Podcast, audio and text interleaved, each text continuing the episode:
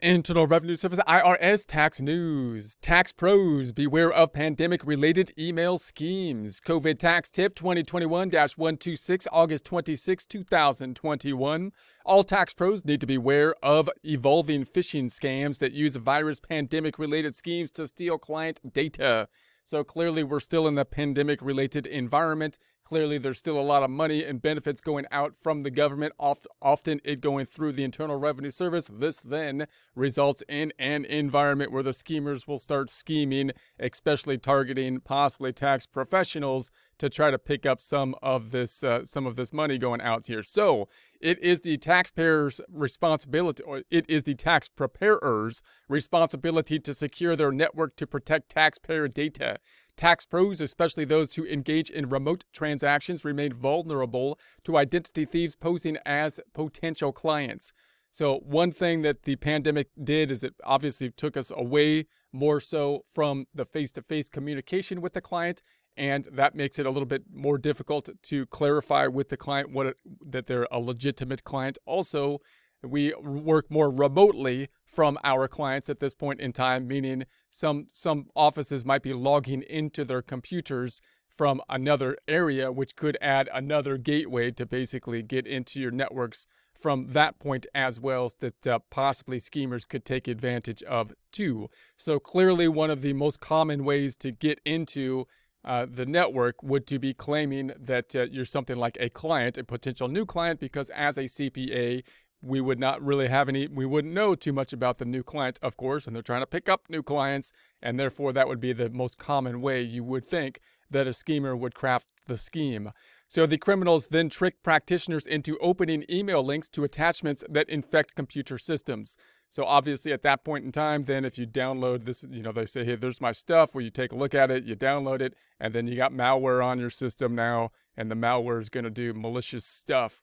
So the warning about these phishing scams comes as part of the IRS and its Security Summit Partners annual summit campaign. This year's theme, Boost Security Immunity Fight Against Identity Theft. There's a link to that here. Urges tax pros to step up their efforts to protect client data. Scams may differ in themes, but they generally have two traits. Uh, they, they appear to come from known or trusted source, such as colleague, bank, credit card company, cloud storage provider, tax software provider, or even the IRS. So obviously that they come from a known source. For the tax pros, it might be an unknown source, but one which we would like to get to know if it was a legitimate client. Uh, they tell a story, often with an urgent tone. So that urgentness, like I need this now, is clearly usually one of the things that happen with these kind of situations as well. So they try to act, you know, have you act before you really think about it to trick uh, the receiver into opening a link or attachment. Fraudsters continue to impersonate pandemic related government benefit programs to launch phishing campaigns. Pandemic related scams may be delivered by email, social media, phone, or text and may reference legitimate programs such as the economic impact payments. Instead of providing economic relief, these scams collect personal and financial information. Legitimate government programs will have corresponding information on their official uh, uh, government website. So obviously, the government agencies, if, if you think it's a, legit, legitimate thing, then you may still want to stop, go to the actual government website, and see if you can pick up the information from the source directly. That then allowing you to not have to click the link. The link could doing two things. One, it could download malicious software, and two, it could take you to a, a fraudulent website that is looking kind of like a government type of website. So therefore, you want to go to the website directly, generally, without clicking on the link and see if you can go that way. Phishing emails or SMS texts known as smishing, attempt to trick the person receiving the message into disclosing personal information such as password, bank account numbers, credit card numbers, or social security numbers.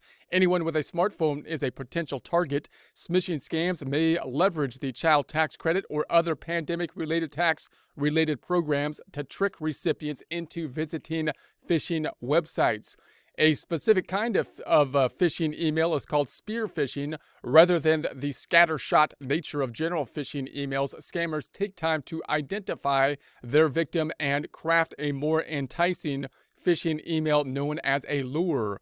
So this, and most of us, when we see the phishing emails, we you might look at these kind of things and kind of roll your eyes and say, who would possibly click on the phishing email? If you're a tax professional, you've probably seen a million of them at this point in time, where they're they're basically, you know, the email says it's spam right on the email, and it's not a very well crafted uh, email. It's clearly very general in nature because it was crafted to basically be shotgun, be delivered to a whole bunch of people at one point in time and the idea there is that obviously you only need one or two people to, to click on it. And especially if you're in order for that then to pay off for the scammers would generally be the shotgun type of approach. And of course, if you're opening that kind of stuff on your on your phone or stuff when you're doing other things, then it's likely by just shooting out enough of them that you'll have someone uh, pick it up.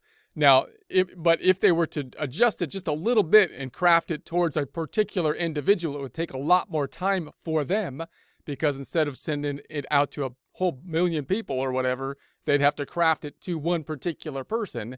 But it would just take a little bit more time to do that in order for, to make it a lot more enticing, a lot more difficult to to be able to pick up as a tax professional in in that sense. So you you got to be careful as a tax professional in particular because you're going to be more of a we're more of a target for these individuals where they might they might think it worth their time to craft an, a a scam directly related to them in order to get into the information on the computer, which could have multiple identities that they can be targeting and stealing. So scammers often use spear phishing to target tax pros. In a uh, reoccurring and very successful spear phishing scam, Criminals pose as potential new clients, exchanging several emails with tax pros before following up with an attachment that they claim was their tax information. So, obviously, if they were to build a relationship, especially these days where they don't have to actually go into the office, but they could try to build one online with multiple email communications instead of just one shotgun email, by the fifth email or whatever, if they ask you to open something up, you you feel most likely that you've built the level of pr- trust at that point in time that you're highly much more likely to download the information and look into it further. So again, that takes a lot more time on the scammer side of things, just in terms of volume of scams they can put out there. But they, they might do that if they have a highly, you know, someone that they think is going to be worth it in terms of how much they could get with regards to the to the uh, information. So once the tax pro clicks on the URL or opens the attachment, malware secretly downloads into their computer, giving thieves access to passwords to client uh, accounts or remote access to the computer. Thieves then use malware known as remote access Trojan to take over the tax professional's office computer system, identify pending tax returns, complete them, and e file them, changing only the bank account information to steal the refund. And it's amazing that they could do all that from a ro- remote uh, from remote right? They're actually going to complete the tax return remotely. Nefarious stuff. But in any case this scam remains popular as many tax pros continue to work remotely and communicate with clients over email versus in person or over phone because of COVID 19.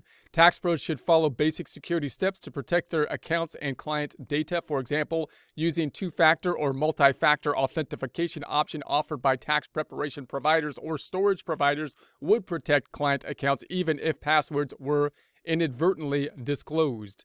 So, in other words, even if they got into your computer and they're basically the mouse is moving around and, and they're and they're and they're trying to click on the software then you know they'd have to have even if they had the password to get into the tax software then they'd have to have the multi-factor thing which would at least you know stop them at that point in time. So the multi-factor something that seems uh, you know essential at this point meaning you log in with your phone and get another or something like that, have a second factor other than the computer so that if the computer is compromised, then hopefully the phone won't be compromised at the same time or whatever. So keeping antivirus software automatically updated uh, helps prevent scams that target software vul- vul- uh, vulnerabilities. Using drive encryption and regularly backing up files helps stop theft and ransomware attacks. So more information can be found at publication 4557 Safeguarding Taxpayer Data. There's a link to that here. There'll be a link to this in the description.